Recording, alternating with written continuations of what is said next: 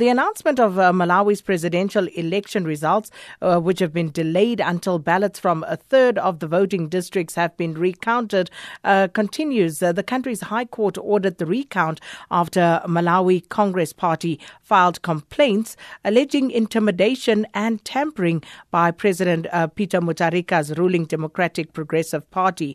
With 75% of the vote counted, uh, Mutharika has taken 40.44% of the votes that were cast cast on the May 21st presidential election. For more on the latest, we join in the line by our correspondent in Malawi, uh, George Mango. George, good afternoon. And uh, first, give us a sense of what uh, the country woke up to today.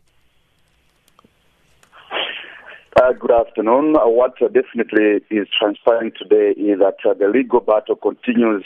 That's uh, at the High Court in Lilongwe, the administrative capital, where the Malawi Electoral Commission lawyers lawyers for the Congress Party, just like another law society, playing as the friends of the court.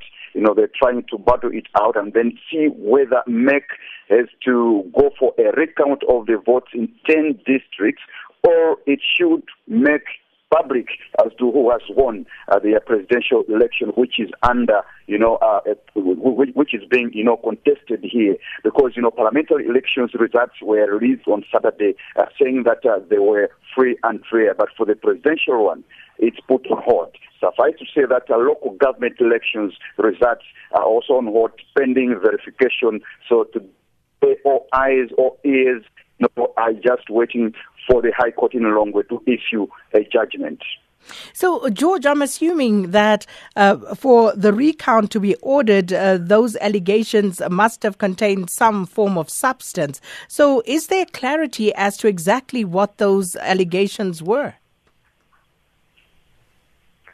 There is some kind of a clarity based on uh, what uh, the, um, uh, uh, the, the, the, court documents are stipulating, uh, tampering of uh, the, um, the, the results in some districts, you know, whereby use of Tipex has been reported heavily, more especially in the southern region districts of Chikwawa and in Nsanje, which apparently, you know, the opposition Malawi Congress Party believes that it's its stronghold dating back to uh, the last by-election that was in 2016.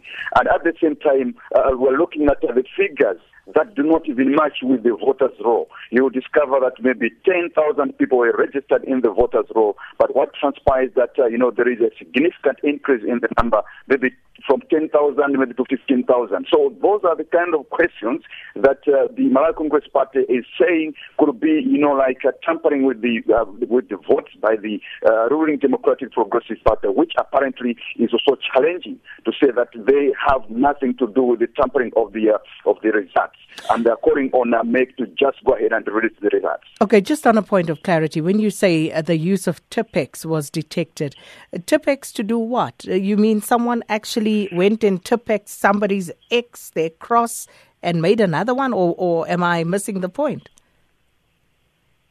Okay, Tipex in the sense that, uh, you know, to rub off the actual results that were coded in oh. the, uh, the result sheets. You see, so which makes it, they did not even provide their workforce with Tipex something that is also raising some eyebrows to say, how come did the electoral officials bring in Tipex yet the commission did not provide so, and it wasn't provided for. Well, George, thank you so much. And uh, that does give us some clarity on that particular matter. And our correspondent in Malawi, George Mango, uh, giving us the latest there. Uh, go figure, using of Tipex. And um, we are welcome, uh, we welcome rather uh, to studio now our foreign desk editor here at the SABC, Sophie Mokoena. Let's start in Malawi, uh, well, where you just heard from George. My question to Malawi Congress Party is you didn't deploy your party agents. Why didn't you ensure that your party agents are vigilant to ensure that this doesn't happen and raise it immediately? Therefore, it speaks to opposition parties on the continent must learn that when there are elections, they must ensure that no voting station is left unattended. If you don't have enough party agents, come together as opposition parties. I'm sorry to give an advice, but I mean, that's how you can only do it. Share and say, okay, party B, I don't have a people there, but party C, can you really monitor these ballots? So but isn't that, that no, common? That's what I'm saying. Why saying. are we still having this conversation in 2019? That's what I'm saying. Because, uh, for example, small parties, uh, they don't have capacity to, to deploy in all polling stations, but only big parties or perhaps a governing party is able to do that. But I'm saying they must work together and ensure that at least they do have people who are monitoring uh, those uh, uh, uh the voting, okay. even the counting and the uh, processing of results. That's a fair point, and one would assume that political parties would know and understand the importance of having those party agents at each and every polling station.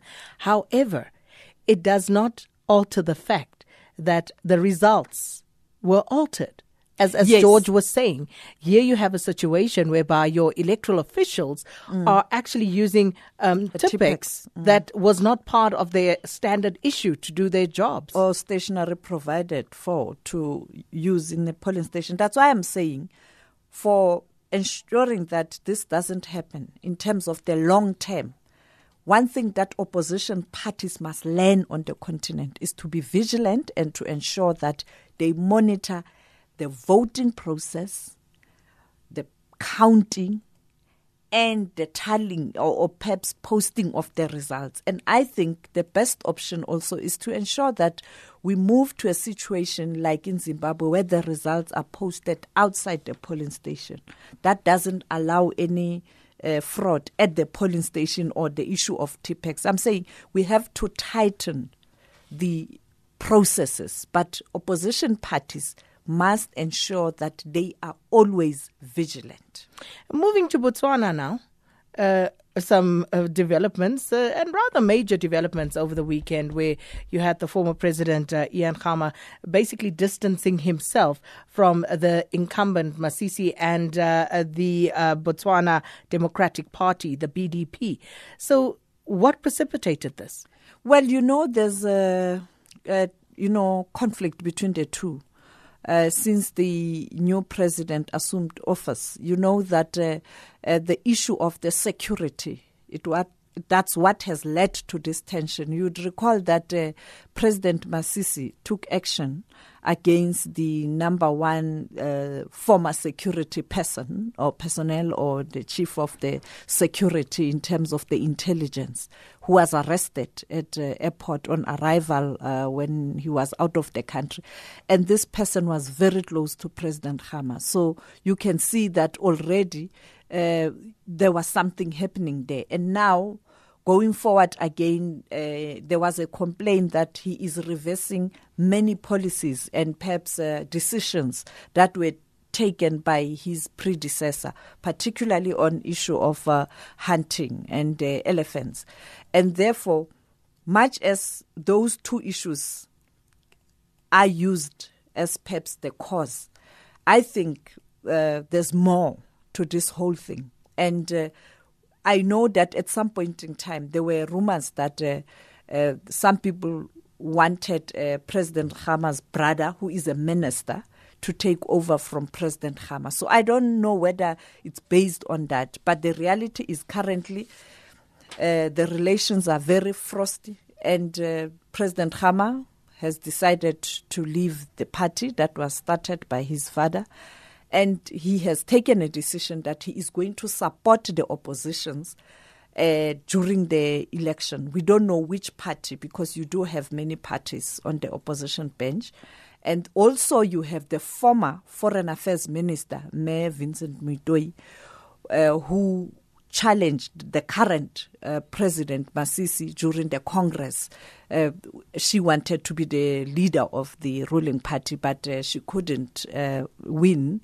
And finally, now there are speculations that perhaps we might see a new party and uh, she might be part of that party and President Khama might endorse that party. But for now, he is saying oppositions. That's plural. We don't know which one. But finally, it will be clear towards elections. We are out of time. So, in uh, 15 seconds or less, how much of an impact is this likely to have on the Botswana Democratic Party? You know what? A breakaway, it's always a sad story. Uh, he may not take a lot of uh, voters, but definitely even one vote counts. Therefore, him breaking away from the ruling party, it's a disaster. You'd recall in a South African situation after COPE was formed, number of votes, you know, were taken away from the African National Congress, and then the EFF, Malema, and them starting a party, the same thing happens. And you saw what happened now with the elections in South Africa. EFF getting more votes, growing, ANC losing. And therefore, the breakaway party can be very, very uh, dangerous in terms of uh, uh, taking some votes from the, the, the, the, the governing party. Very interesting. Thank you so much uh, to our foreign desk editor, Sophie Mokoena, uh, here at the SABC. Interesting developments coming out of Botswana and, of course, Malawi. And uh, the Botswana one, very, very interesting, given that uh, Masisi was supposed to have been handpicked by uh, Ian Khama himself. So we'll keep an eye on those developments.